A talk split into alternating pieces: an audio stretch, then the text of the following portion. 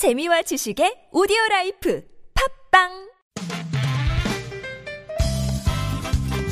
빡빡한 일상의 단비처럼 여러분의 무뎌진 감동 세포를 깨우는 시간 좋은 사람 좋은 뉴스 함께합니다.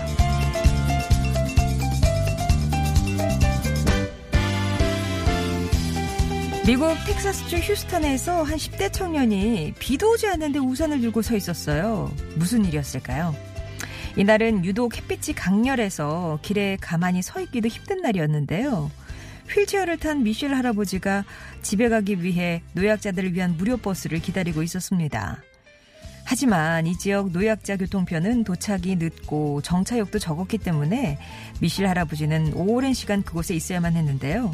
그때 근처에서 일하는 어머니를 모시러 가던 조던이 땡볕에서 휠체어를 타고 기다리는 미셸 할아버지를 보고 그냥 지나칠 수가 없었던 거죠. 그렇게 자신의 차에 있던 비상용 우산을 꺼내 씌워드렸고요. 버스가 도착할 때까지 무려 1시간 45분을 그 자리에 서 있었대요. 그러는 사이 두 사람은 대화를 나누며 친구가 됐다는데요. 그저 내가 할 수 있는 일을 한 것뿐이라고 겸손하게 말하는 조던. 크든 작든 세상 어딘가에서는 여전히 좋은 일들이 일어나고 있었네요.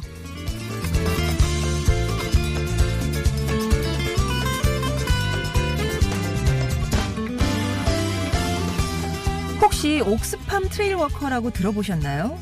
이름부터 생소한 옥스팜 트레일 워커는 100km를 4명이 한 팀이 돼서 38시간 이내에 완주하는 도전 형식의 기부 프로젝트입니다. 이 100km는 케냐 같은 물 부족 국가에서 물을 얻기 위해 거는 생존의 거리라고 하는데요. 지난 12일 전남 구례군 지리산 둘레길에서 이 옥스팜 트레일워커가 열렸어요. 올해 행사에서는 국내뿐 아니라 홍콩, 말레이시아 등 12개 나라 118개 팀이 참여했고요. 다소 험난한 코스에도 불구하고 총 73개 팀이 도전에 성공했다고 하네요. 그렇게 참가비와 기부 펀딩 등으로 모인 약 1억 5천만 원의 기부금은 전액 긴급 구호 현장에 전달돼서 국제 구호 개발 자금으로 사용되는데요.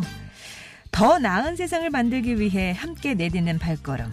세상에서 가장 건강하고 또 아름다운 도전은 아닐까요? 지금까지 좋은 사람, 좋은 뉴스였습니다.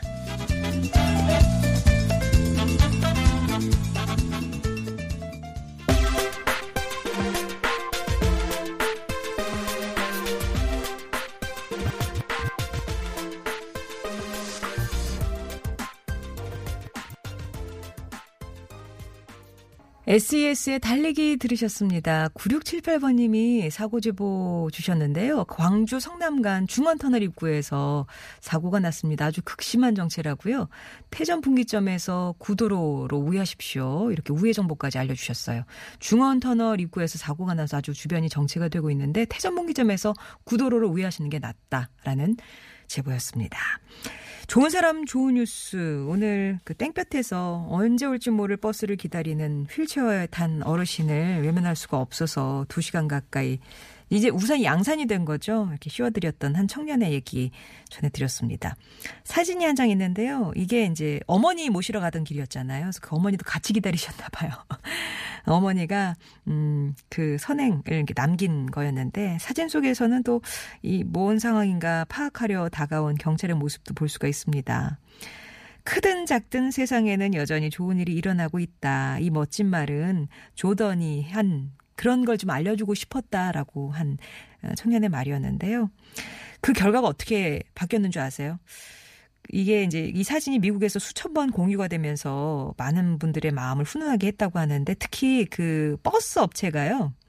차량이 늦지 않게 개편도 할 것이고 그 정차역도 추가로 만들겠다 이렇게 밝혔다고 합니다. 오, 괜찮은 결과를 만들어낸 거죠. 그리고 걸으면서 기부하는 옥스팜 트레일, 워, 트레일 워커 얘기. 지리산에서 100km를 걸었던 그런 행사였는데요. 이게 어 1981년 홍콩에서 처음 시작한 이벤트라고 그래요. 100km를 걸으면서 물을 얻기 위해 날마다 이렇게 수십 킬로미터를 걷는 사람들의 마음을 헤아려보는 그런 기회가 됩니다.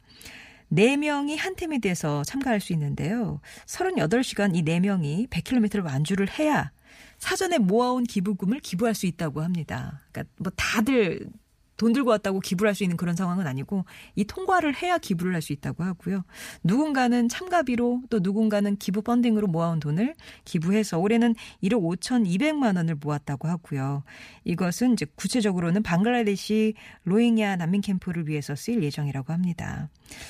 갑자기 100km를 걸을 수는 없잖아요. 예, 그래서 개인 훈련도 몇 달 전부터 시작하고 뭐 두 달 전부터 팀 훈련도 하고 이렇게 해서 호흡을 맞춰 온다곤 하는데요. 다음엔 또 어디서 열릴지 얼마나 많은 분들의 뜻이 모일지 궁금해지네요. 좋은 사람 좋은 뉴스 이렇게 여러분께 잔잔한 감동을 드리는 좋은 소식들 찾아서 전해드리고 있습니다.